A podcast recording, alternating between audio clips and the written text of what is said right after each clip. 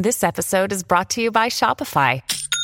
Forget the frustration of picking commerce platforms when you switch your business to Shopify, the global commerce platform that supercharges your selling wherever you sell. With Shopify, you'll harness the same intuitive features, trusted apps, and powerful analytics used by the world's leading brands. Sign up today for your $1 per month trial period at shopify.com slash tech, all lowercase. That's shopify.com slash tech. You're listening to the Impact Theory Podcast, your source of empowering ideas and actionable techniques from the world's highest achievers. Join host Tom Bilyeu, serial entrepreneur and co founder of the billion dollar brand Quest Nutrition, on a journey to unlock your potential and realize your vision of success. Welcome to Impact Theory. Everybody, welcome to Impact Theory. You're here, my friends, because you believe that human potential is nearly limitless, but you know that having potential is not the same as actually doing something with it. So, our goal with this show and company is to introduce you to the people and ideas that will help you actually execute on your dreams. All right, today's guest is the modern American rags to riches story. He started with nothing. His dad battled with drug addiction, and the family was so broke that his mother often had to make his clothes and yet, despite that, he would go on to amass nearly a billion dollars in wealth. My question is how? After spending two years in Ecuador as a Mormon missionary and seeing just how hard life could get, he returned home with a fresh perspective and a commitment to spending the rest of his life improving the lives of others. To that end, he started his first company and paid his own way through college, that early success, however, was quickly met with some crushing failures, and the harder he worked on his businesses, the deeper he seemed to fall into depression. A depression that would threaten to take his life nearly every day for an entire decade. Always willing to do the hard things, however, he persevered, and in 2007, believing that he saw a way to disrupt the multi billion dollar payment processing industry, he founded Braintree. As a solo founder, and with only the money he could save himself, he grew Braintree into a beast that was twice named to the Inc. 500 list of the fastest growing companies in America and was ultimately sold to PayPal for $800 million, giving him the resources he needed to make good on his promise to build a better future. Armed with the belief that with the right tools of creation we can author any world we want, he has thrown himself into solving the grandest challenges that we face as a species. He's pledged $200 million of his own money to building the tools required to expand our cognitive capabilities through his company Kernel and through his investment house OS Fund. He has set out to radically extend human life by backing the scientists and inventors that aim to benefit all of humanity by rewriting the very operating system of life. So please, Help me in welcoming the man who has climbed Mount Kilimanjaro, climbed out of depression, become a pilot, started a family, and written a children's book, all while building some of the most audacious companies in the world. Bryan Johnson. Thank you. Thanks for coming on the show, man. It is so cool to have you here. You were one of the people that was like on our fantasy list um, because of your involvement in X Prize and the connection to Peter. I was very aware of what you were working on and thought it would be amazing to get you on here, essentially to ask one question How do you think? How did you go from where you started to where you are now? It's, it's a pretty incredible bridge to cross.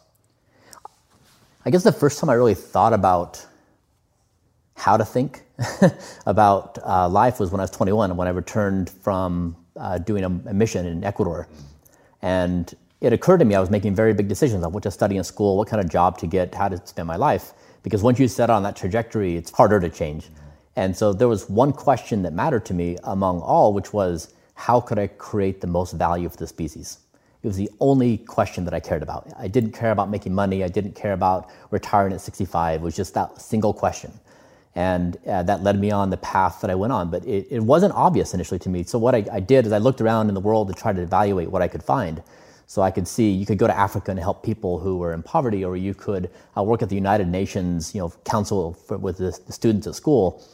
But I really didn't find anything that spoke to me that was a good fit. And so, I thought I'll become an entrepreneur.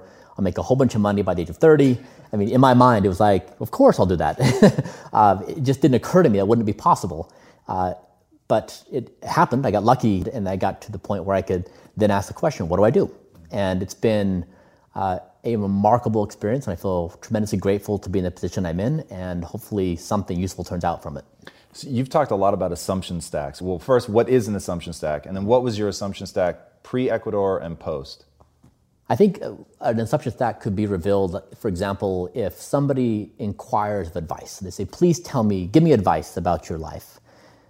And I think in those situations, the best advice to, is to not give advice, because in doing so, you convey to another person everything you've learned in your entire life, and you also include your biases, your blind spots, things that are particular to you. And so you actually do someone a disservice, I think, in many ways by giving them advice, because you almost bury them in your information and they accept those assumptions, which gives them less of, a, less of an opportunity to come up with something novel and unique in their own regard. And so I think in trying to improve how I think over the years, every time I make a given, I make a given judgment or I make an, or I understand, I realize I'm thinking about a given thing, I'll ask myself, why did I arrive at that particular conclusion? And what's behind it? And you can usually roll back why, why, why like four or five times. And then, for, so for example, I think the best uh, story about this is I told this a lot at Braintree is you have five monkeys in the room, and so there's a basket of bananas up this ladder. And when a monkey tries to go up the ladder to get the bananas, they're all sprayed with cold water. And so the monkeys soon learn if they go up the ladder to get the bananas, they all get sprayed with cold water, so they stop the behavior. So they pull out one monkey, put a new monkey in, the new monkey's like, hey, bananas. so it runs up, it gets sprayed. And so soon you have this, this, scenario where a new monkey's put in, and when it tries to run up the ladder, all the monkeys grab the monkey before it goes up to pull it so they don't get sprayed with cold water. But soon, none of the monkeys have, been, have actually been sprayed with cold water. The learned behavior is if a monkey goes up, grab it before it goes up. So a new monkey comes in and they say, Oh, wise one, ye who have been here for years, tell me, why do you not go to the basket? And that one monkey with that question can make the entire assumption stack of that monkey colony collapse by asking a single question. And so many of things like that are true in life. If you just ask these questions, you can just collapse entire systems. Mm. What are some questions like that that you asked coming back from Ecuador? If you could devote, do one thing in your entire life and to create the most value for the human race, what would you do? That's a pretty powerful question. It's interesting. So you and I were talking before the camera started rolling, and in some ways we're pointing at the same thing and coming at it from very different angles, I would say, but with some of the same assumptions about belief system. Belief system matters. Um, the example that you give of the monkeys is is so incredible, and I think really gets at that issue. I believe that all of the beliefs that we have that govern our world, the way that we look at it and how we proceed are malleable, changeable. Is that a thesis that you share as well? It is, 100%. So I'm trying to imagine uh, a kid growing up somewhat impoverished. Mm-hmm. Did that give you a scarcity mindset? Were you thinking like, oh, making money is hard? And then what was it about that experience that was so transformative that it, it shakes everything? I was taught to be a responsible child, a responsible person in society. And so, for example, when uh, my parents split, my mom was a single mother with five kids. We didn't have money, so you, know, you mentioned she made clothes for me to go to school. And uh, when I was at school, I figured out that I could buy a day old uh, croissant for 10 cents uh, if, if post lunch. And so what I do, I made a deal with the lunch lady where I would clean the tables, then pay 10 cents and get this croissant. And then I didn't have to cash my mom's check that she'd written for $25 for my monthly fee to save for the $25 a month. Wow. So I did this for a month or two. My mom finally found out, and I think she was partly embarrassed, like, you know, my child is not eating lunch at school, and everyone thinks there's something wrong with the family. But to me, that just made sense that it was my, I, that's the way I could contribute to my family is save my mom $25 a month in my, in my lunch fee at school. And I guess I've always felt that sense of responsibility, which my, my parents did a nice job of teaching me that.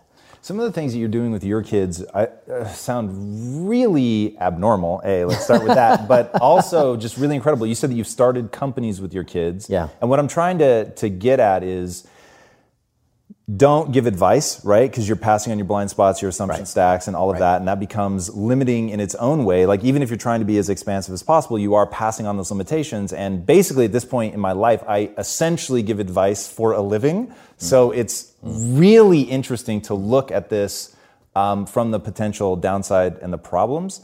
And I'm always looking for, okay, how do we improve this to really mm. impact people, especially the people I care most about, are people that are antagonistic to change. Yeah. So, yeah. what is it about like starting a business with your kids or writing the book with your kids? Like, is that your way of making them think through their own problems? And the, the ATV example might hint at some of this. Yeah, that's true. Uh, that's a good example. I wanted them to learn how to drive an ATV, and we were up in the canyon, and I gave them 30 seconds of instruction. I said, here's the brakes, like the front brake, the back brake. Here's how you accelerate. Uh, here are a few things you may not want to do. For example, if you get on a hill and it's too steep, you may roll. That's not desirable. That puts you in trouble. so a few general guidelines, but it was 30 seconds of instruction. And I said, go, like go figure out how to drive an ATV. And then when you return, I want you to tell me your thought processes. How did you assess risk? What did you do and when? How did you solve problems when they encountered? So they came back and they did that. They walked me through three minutes of their thought process, and the brothers were messing with each other, like, "No, you like drove up the hill faster than you did. You almost ran into that tree." And like they, but I actually saw their thought process of how they actually deconstructed their experience and how they could gain knowledge from it. And to me, that was satisfactory. Is that they felt accountable to me to deconstruct how they thought as an exercise that has utility in itself. And I didn't say anything to them about their lessons. They just simply know that it is their opportunity to learn how to think. It's interesting. So I think a lot about the future and how rapidly it's going to come. Mm-hmm. And so we're, despite what I think we look like to the outside world right now, we view ourselves as a creative studio. So we make content. We're actually making a comic book right now that centers around mm-hmm. what happens if AI comes faster than we think. And there's this rush of joblessness and there's an adverse reaction to that you know how do we think through those problems and so thinking about yeah. your concept of being able to author the world that we want knowing that the future is coming at us really fast you even likened it to like a stage 5 hurricane or something that's going to yeah. really hit us hard how do you think about that is that something that you think a lot about i know that you're um, you're really looking towards what new economies are going to look like and things. Mm-hmm. So how do you use what you're talking about now of experience, experience being our, our most profound teacher so that we don't get the mm-hmm. assumptions from the previous set of monkeys. Um, but with a world that's coming so fast, we can't experience it. That's right. I would say that as a society, we we acknowledge literacy is a high value thing. We to learn to be able to collectively read and write empowers everybody because we can communicate ideas, have debates, share knowledge. Uh, there's another form of literacy I don't think we have, and that is future literacy. And so, talking about your mental models and frameworks, future literacy is a mental model, and it's a way in which we try to understand the future. And a packed in that is knowing that when we think about the future, we are crushed by our biases we have a, I have this poster on the wall at work, uh, which is 188 categorized biases, like all the things your brain does that makes it run so well. I mean, some examples. I mean, so for example, like confirmation bias mm. is one that people know, or, or, familiarity bias, and there are of all sorts. We collapse information uh, based upon our priorities or how we're primed. We just uh, understanding how cognitively impaired we are as humans is a form of enlightenment. And even when you explain to somebody how these biases work, my experience has been the first thing they say is, oh, I know, I know so many people like that. They're oblivious to the fact that they have these impairments. And then if you start deconstructing them in their thought processes and you actually open up this window and they accept it and say, wow, like I could actually not see the world the way it really is. I maybe have these blind spots. Maybe I've got these. That's, I think, when enlightenment opens up. I mean, Socrates, of course, famously said, like, I'm the most wise person in the world because I acknowledge I know nothing. It's a different way of saying that. And I forget where we were on this question, but I think the, that the first thing is this humility to achieve this higher level of enlightenment, to understand while we are top of the food chain right now, and while we are impressive as a species, it could be the case that we are an extremely primitive, primitive form of intelligence, and that we would look back upon ourselves in 20 years from now and be aghast and saying, how did we deal with the world? Unbelievable. That's, that's, that's a bias. We just can't extend our thinking beyond our, our, what we're familiar with couple things on that. So one um, really intriguing story that you told about your girlfriend who uh, was composing music using AI, and you said a human musician will never surprise her the way that an AI can. What did you mean by that? When you and I had this conversation, we we both come from a similar background where we grew up in the United States. Uh, like we're both white, we both have there's there's similar things that we share in common. Therefore, our conversation has a certain bound of surprise. I'm, it's unlikely I'm going to say something that's going to just like shock you out of your chair because you're pretty familiar with, with my rough structure of intelligence. But an artificial intelligence is an entirely foreign form of intelligence. And while we try to build our values and our intelligence into that thing, it's not necessary if you just let it run that the output is going to be what we expect. And so, what is interesting is the true value of AI is not that it is a it is a task. When it comes to platforms that will help you run a business, there is no shortage of options on the market. But if you want to use the best, most advanced, and most efficient platform out there, you need to be using Shopify. For whatever and wherever you want to sell, from launching to going international, Shopify is the global commerce platform that will help you grow at every stage of your business. With award winning customer service, the internet's highest converting checkout page, and a suite of integrated AI tools, Shopify is your all in one platform to quickly and efficiently take your business to the next level. I love everything about Shopify because it makes it so easy to start, run, and grow a business. Shopify powers more than 10% of all US e commerce because businesses that want to grow quickly use Shopify. Sign up for a $1 per month trial at shopify.com slash impact, all lowercase. Again, go to shopify.com slash impact right now to grow your business no matter what stage you're in. Shopify.com slash impact.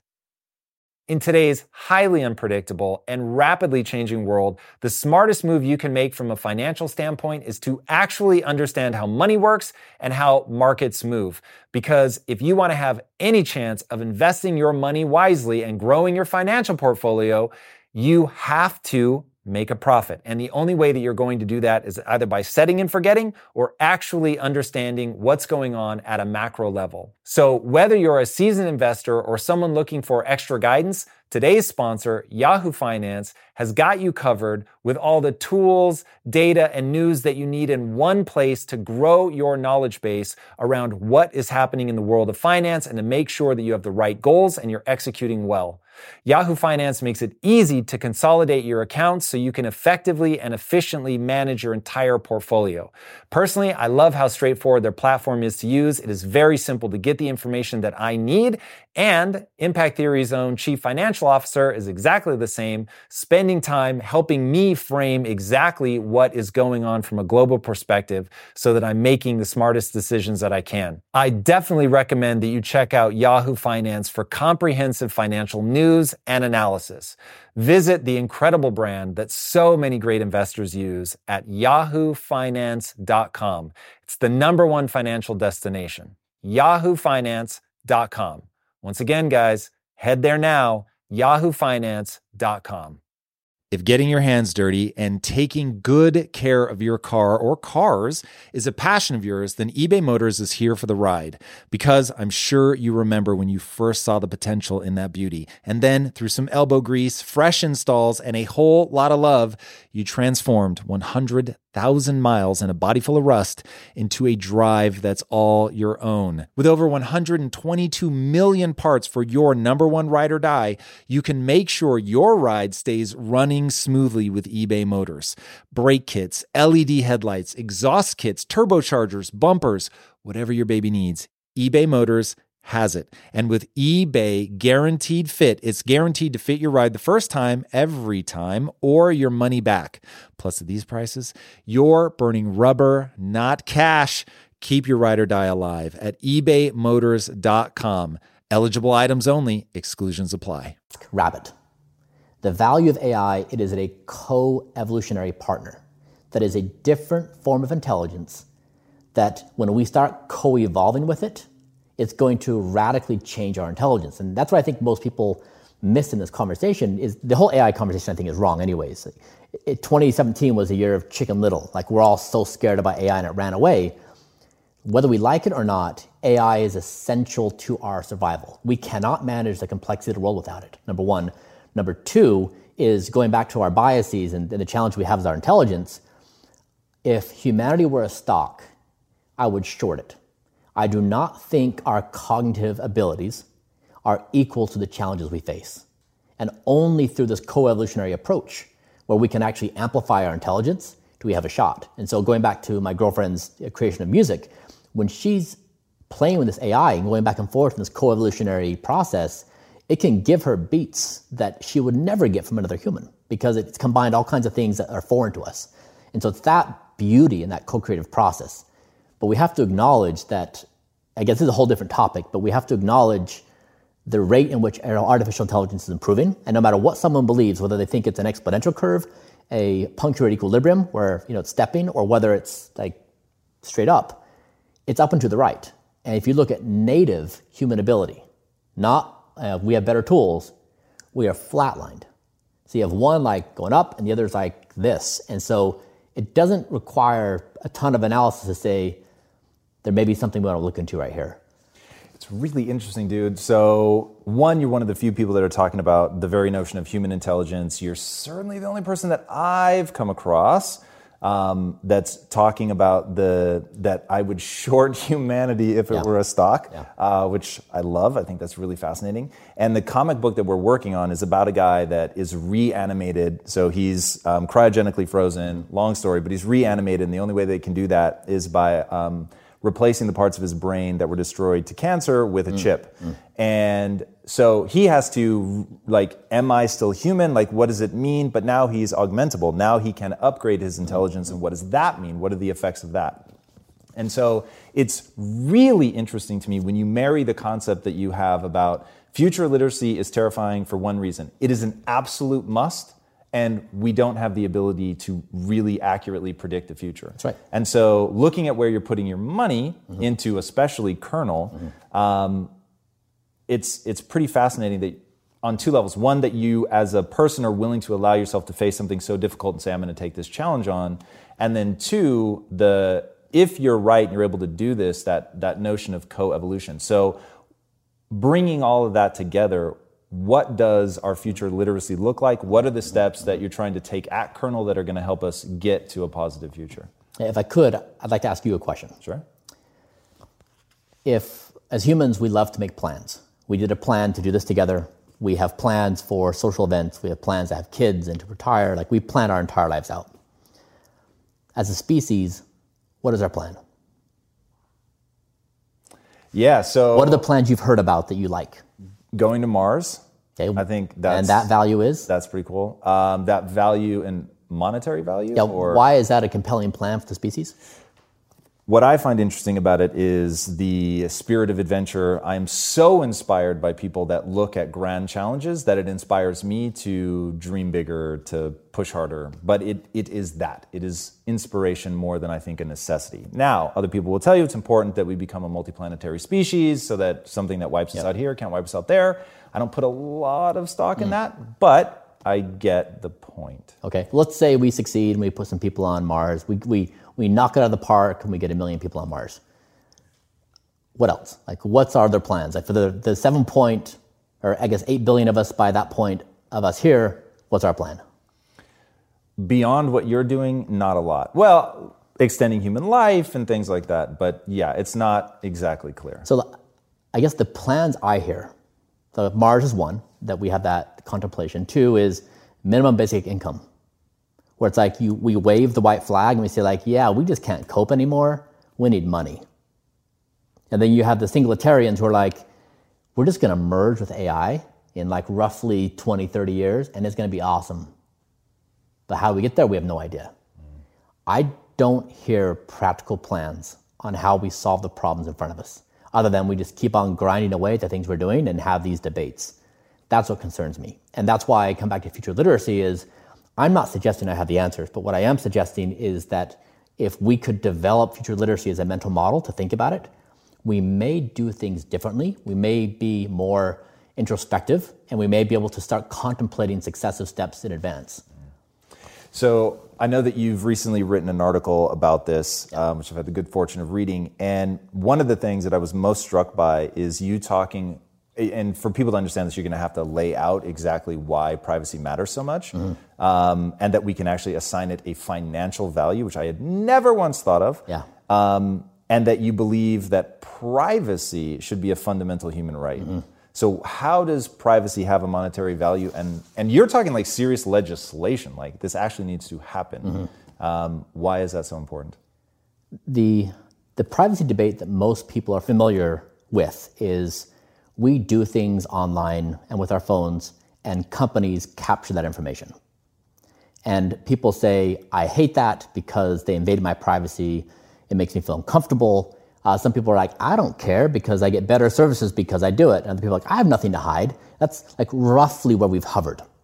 But I think it's actually the wrong debate. And I, this is the reason why. Is uh, the sci-fi author Fred, Frederik Pohl uh, said that it's the sci-fi author's job to not uh, identify the automobile is to predict the traffic jam. So where is the traffic jam in the continuation of our existing privacy practices? And there's a few. One is human value. Like we, the reason why we, you and I have value is for three things. One is our data. That's everything about us. That's the coffee we drink and whether we like it with almond or soy or cow milk. It's where we drive. It's our driving data. It's how we metabolize things. It's what we think. It's how we solve problems. It's where we, it's everything about us is data. Number two is the predictive value of that data. So that's what Facebook and Google have built their businesses on is they acquire data from you and they build models to then create predictive models of you and advertisers are like, hey, I'm going to advertise because I know what you want. And so they create this loop where you are giving data and they're giving you nudges and you're doing the nudge and you're basically living in their algorithm matrix style. That's second. And the third is our cognitive abilities. And the marketplace for that would be uh, my employer. So if I agree to be paid $50,000 a year, that employer values my entire cognitive skill set at $50,000 a year. That includes my physical, what I can do physically, mentally, all the above. Now, the problem is that's our economic value as a human. We are giving most of that away for free. So you would give it to Facebook, we give it to Google, we give it to everyone around us. And so if you take the natural progression where what they're doing it today, so if Facebook can make, if the, if the digital advertisers make $250 a year on a per person to advertise, that's peanuts. What they really want to do, or I guess the highest potential, is to create a digital avatar of you. So now imagine in, if we take this privacy out, I have a neural interface. So I think about this a lot because, of course, I'm building neural interfaces. And now imagine they can see every thought you have. They can see how you solve problems. They have they see your total thought, thought sequence. They know what you know, how you know, when you think it, how you think it, and they build it into their model. It wouldn't take. It's not a big leap to imagine they take your data, they build a predictive algorithm and they build an avatar of you that is as good as being you as you are. And then in 30 minutes, they're going to make a better version of you. Now, with this model we have in the US now, what they really want is your salary. So right now they make a couple bucks per user, but if you're paid $50,000 a year and they create a digital version of you that can do your job, there's nothing stopping them in building these avatars, putting them in virtual worlds, in augmented worlds, selling them out as task rabbits. That's the value of mining the data and building intelligence. All right, so let's get really specific on this. So, are you saying so? And let me back up a little bit. So, your company kernel right now, today, this is one of the notes I took. This technology is here. This is not a future tech. Um, you did something with a Park. He had Parkinson's, right? Deep brain stimulation had Parkinson's. You have him turn on seizures. and off. Was it seizures? Yeah. So had him turn it on and off, and you see him lose control, and he like can hardly talk, and then he gains control again just by flipping the switch on and off. So deep brain stimulations here, it's real. You guys are doing it. Um, are you saying that we will act, actively be able to build like whole brain AI based on the firing patterns of that particular mind? Yeah. So what I'm saying is, uh, right now, if a company like Facebook demonstrated their predictive algorithms about you, about everything they've acquired about you. We already, they've already showcased They've, they've showed off and they said, we know you better than your significant other knows you. Mm. Right? They've said that. And so they've already built a predictive model of you. Now, if they acquire more data, for example, your neural interface, and they can see your thoughts, it's only a matter of time before they can actually replicate you. That's where privacy takes us. That's why human, by, by privacy needs to be a human right, because privacy is the right to own your own value. These ideas are like brand, I'm just working on them for the past couple weeks, so they're still not as tight as I'd like them to be. but I'll try to make this concise. Three other ideas. One is the continuation of our current privacy standards could lead to the most extreme forms of inequality we've ever imagined. And the reason why is because once you get someone's ability, once you get create the predictive value, um, that person uh, no longer has value in society. But the algorithm, people who do, build enormous value. So you basically have two castes of people. You have people who can pay for privacy, they're protected, and you have people who are the predictable, who live in the matrix style algorithms, who are nudged to wherever they want to go. And so we think economic inequality is outrageous today. Privacy inequality is far worse in dehumanizing uh, people, in the instability it creates in society, and the abuse that it creates for the potential. Number two is the value of data increases exponentially over time. So imagine you had a, rec- a voice recording from somebody from 1988 and you listen to the voice recording, just three minutes. From that recording, you could probably determine the person's age, their gender, uh, rough approximation of their education, etc. Right? Just rough approximations. You take that same data set and you apply it to an algorithm developed today. Not only could it do these things with orders of magnitude more accuracy, but could also predict your mental health. Whoa, how so?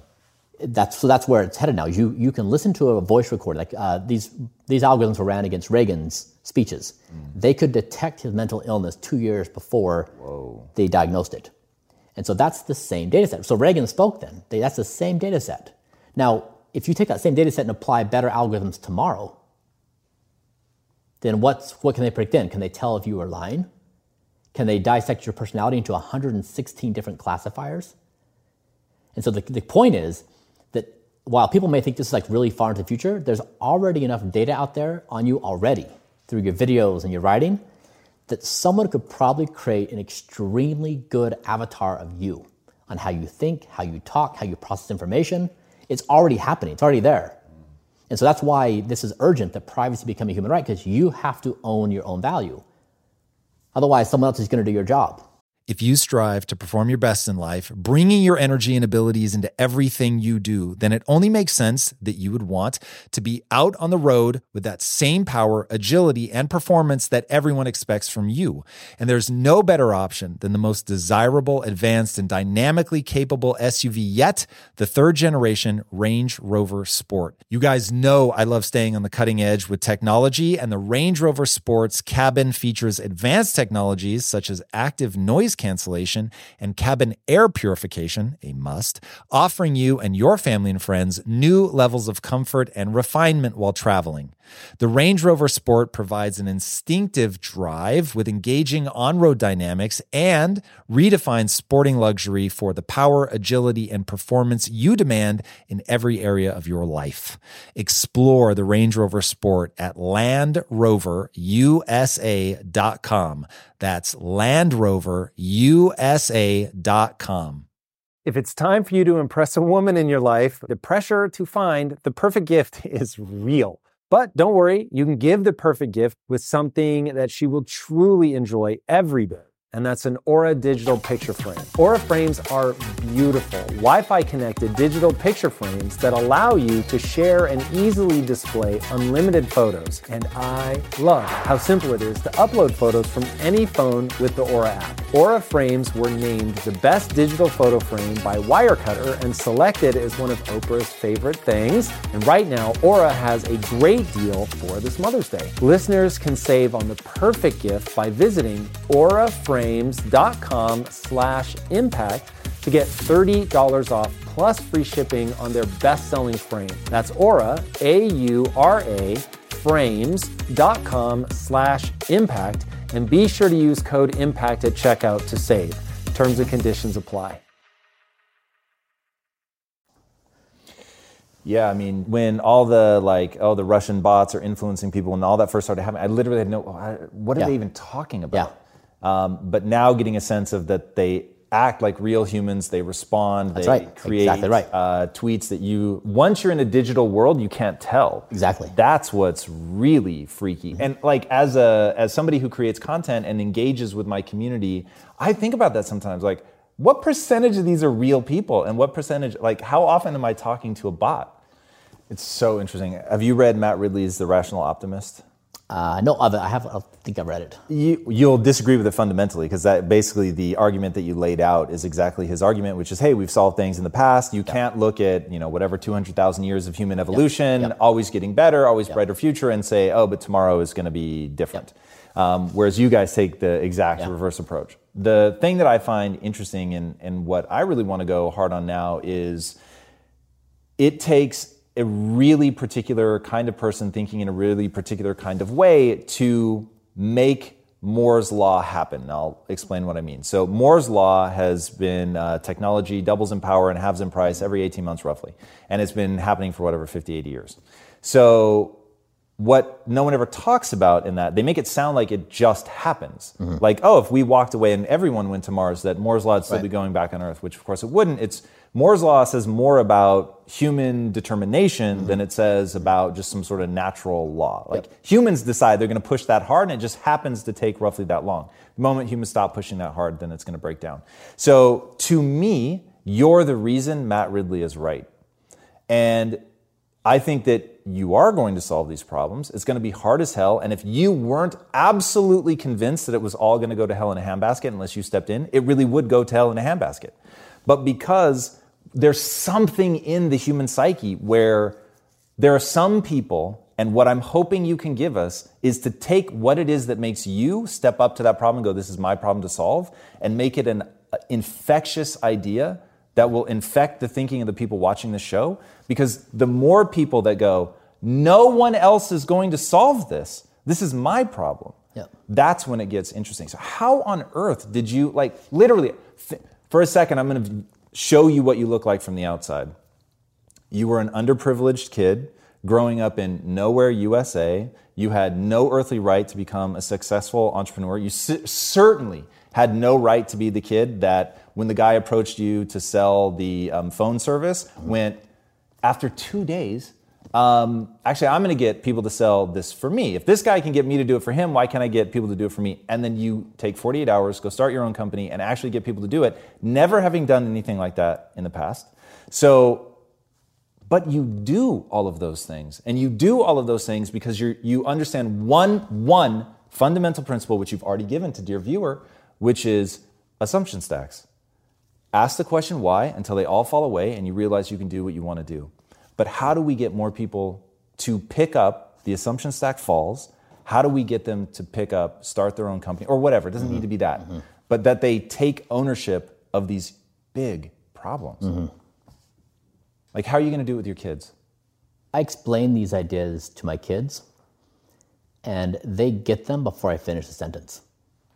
That's astonishing. They do. And I spoke to my at my son's high school last week, and walked through all well, roughly the same things we're talking about now about the future.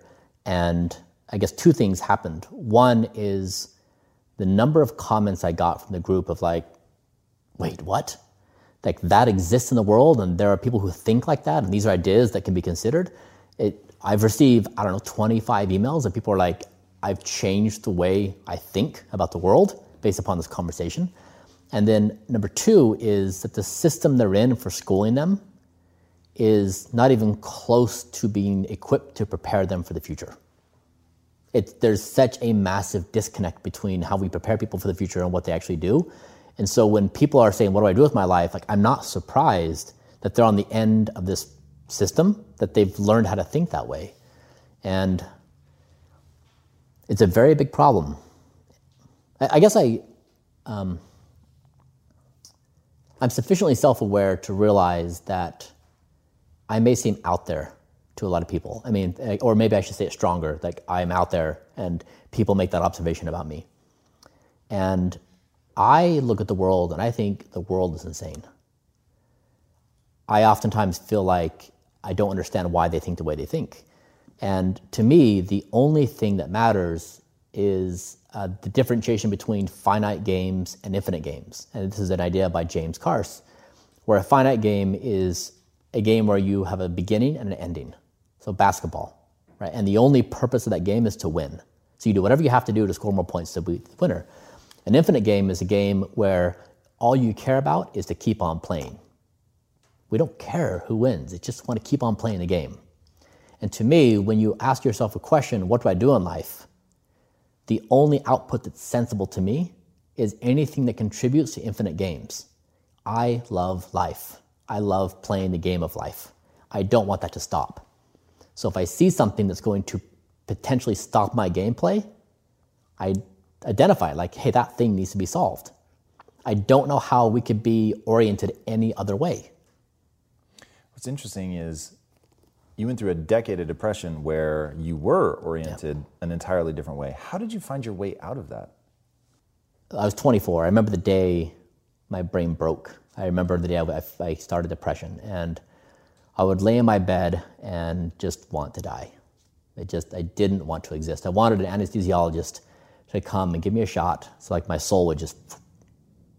And um, at the time, I was in a belief system where there was an afterlife. And so that wasn't possible. You couldn't get, you couldn't be gone. You were around forever, no matter what you did. And in fact, if you took your life, you would, you're not behaving in a way that this belief system you know, rewards you. And so I was trapped in existence. And it was the worst feeling in the entire world because I had no out. But not only that, I had kids. And so I had to, you know, like, I felt responsible for being a father.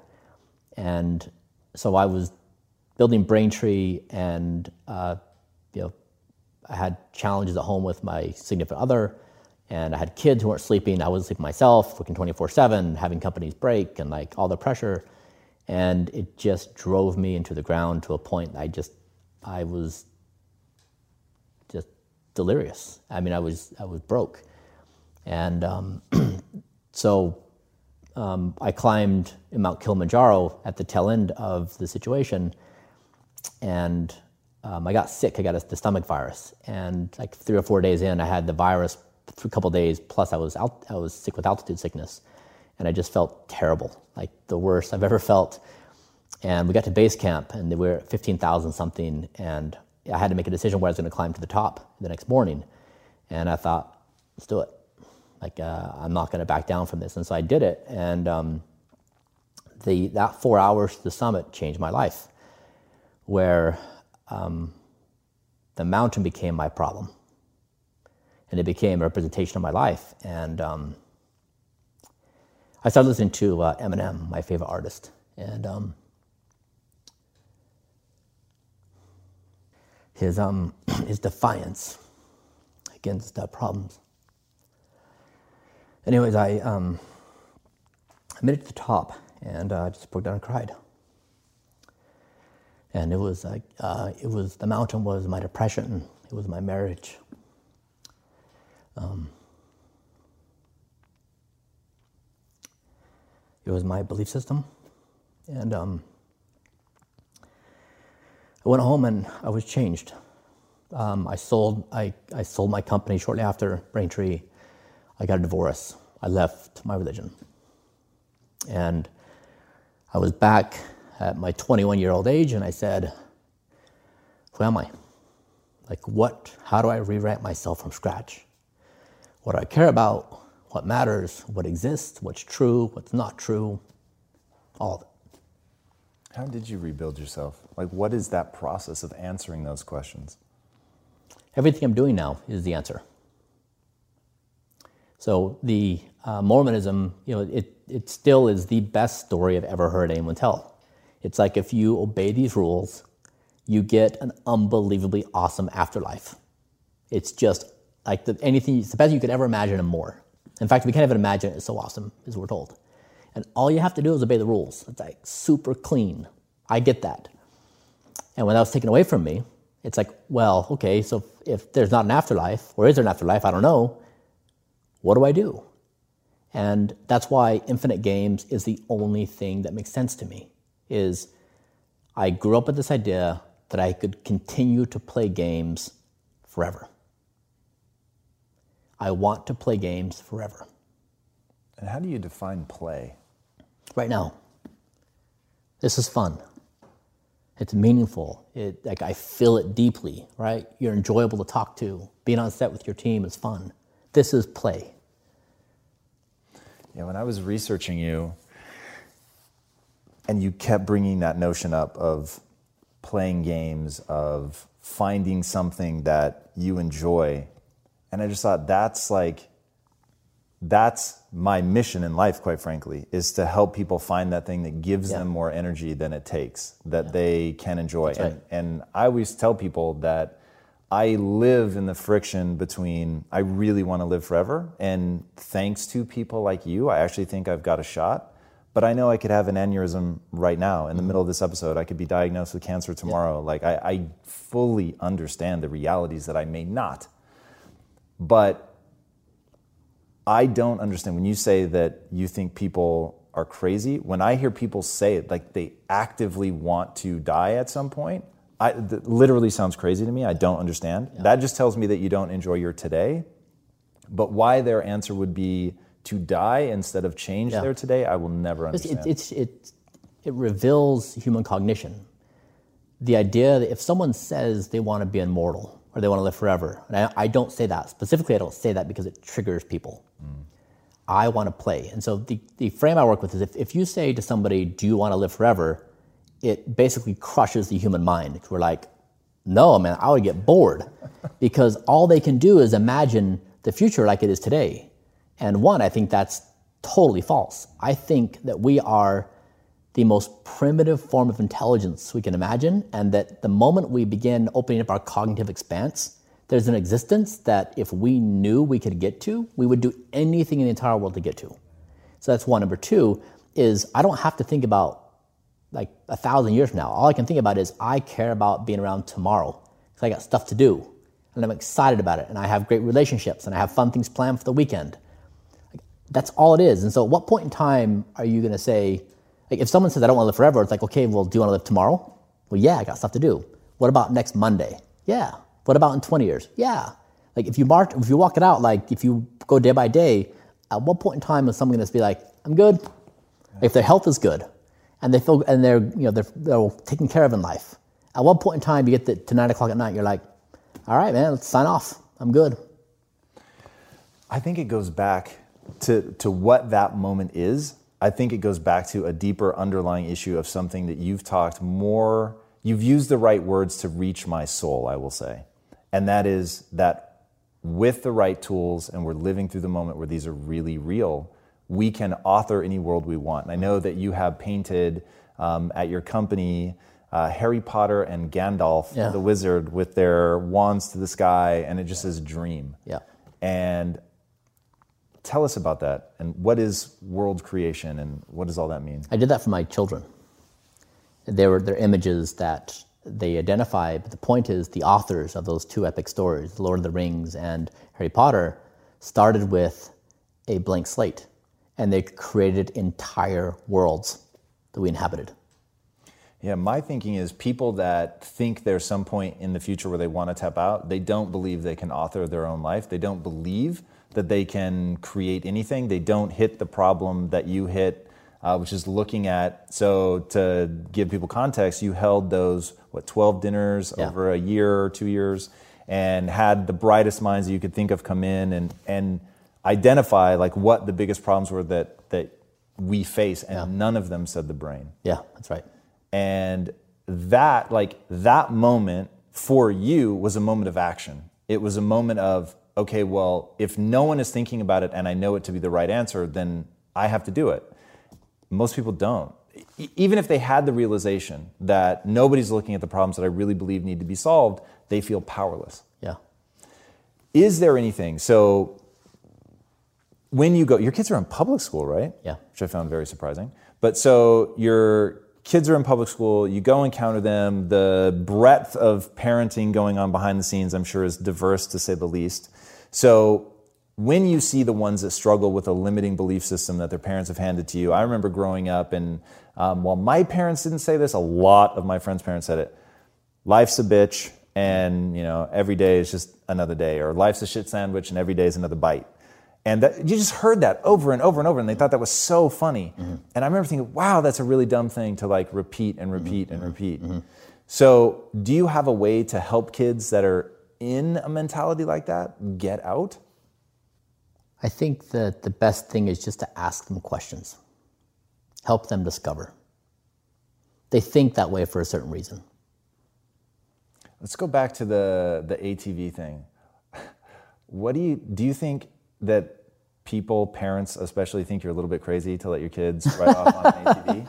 And like, how do you judge? Like, so your question to them was, what was your thinking? How do you judge, you know, risk and reward? How are you judging that as a parent, who I'm sure would be beyond crestfallen if yeah. your kid got hurt? Yeah. Uh, so th- my children have their friends over at the house, and we regularly do a lot of things. And I'm always apprehensive because I don't know what their parents think about the situation. But the basically the normal boundaries we have in society bore me to death. And if I'm stuck in that system, I just can't deal with it because I find joy everywhere, not in a box. And that's the same with my children. And the, example I think about is my daughter was playing at a park, and there's that there, the merry-go-round is going around this big metal thing, and she was going to run up to it and grab one of these things, and it's very obvious if she grabs it, it's going to like slam her into the ground because the force far exceeds her weight. And she was with another child and they both marched forward and i saw it happening i thought this is great. She's going to learn a really important lesson about moving objects. And there was a, mom adjacent to me and her child ran there and she ran and grabbed her child and pulled her away and my daughter went up and started like touching the things and like filling it out i was really impressed like you you got it like you understand how to like roll your way into capture of, of, of motion and that mother probably thought i was extremely irresponsible which maybe I was. Uh, but to me, that seemed sensible that she had the opportunity to learn that lesson. I know that lesson, you know that lesson. We learned it somehow, and it's probably unlikely someone told us. We probably experienced it. So I guess going back to the high school kids or where the other people in life is just asking them questions. Where are you at? Why are you there? What's supporting that, that assumption stack? And where, where can we go if we break it all apart? How far will you let your kids um, deviate from the norm of go to high school, get good grades, graduate, go to college? How far will you let them deviate before you nudge them back in? None. They can do whatever they want. Uh, I've told them so many times that the way in which they spend their time at school is not how I would do it if I was running the system, mm. and that they have options in life. So I don't want them to be to think that the systems that are, that are delivered is a foregone conclusion. And the rules are changing extremely fast. And so, uh, whatever they want to do, uh, like, I'm just very supportive of people charting their own path. And why send them to public school? That's obviously a choice. You could certainly send them to private. Yeah. You could build your own university if you wanted to. Is there something to gain in having to figure that out in a potentially suboptimal system? They've got to make their own way in life. I don't give them a handout. That's interesting. Do you plan to um, let them inherit your wealth? So I, I've gone through a couple evolutions evolutions on this thought process. When I uh, was building Braintree, I did create a trust for them, and I put some stock in there, and it became worth quite a bit.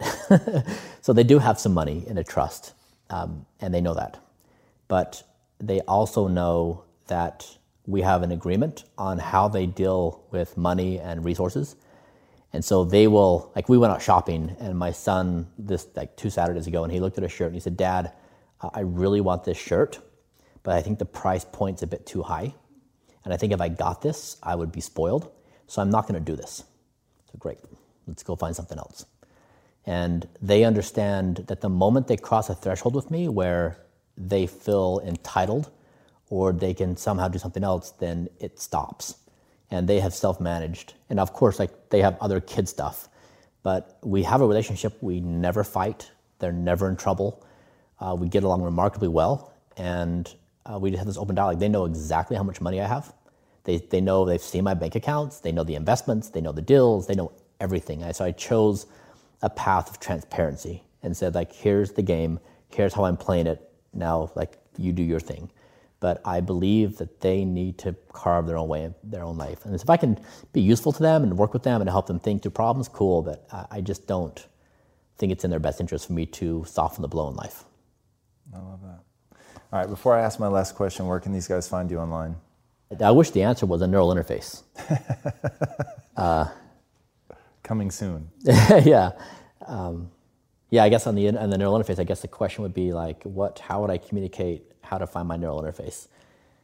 Um, but yeah, uh, Twitter is my most public interface. Just at Bryan. Bryan John, uh, Bryan underscore Johnson. Yeah. With a Y, everybody, with a Y. Yeah. Yeah. Awesome. All right, my last question: What is the impact that you want to have on the world? I think as a, a species, I think we're teenagers.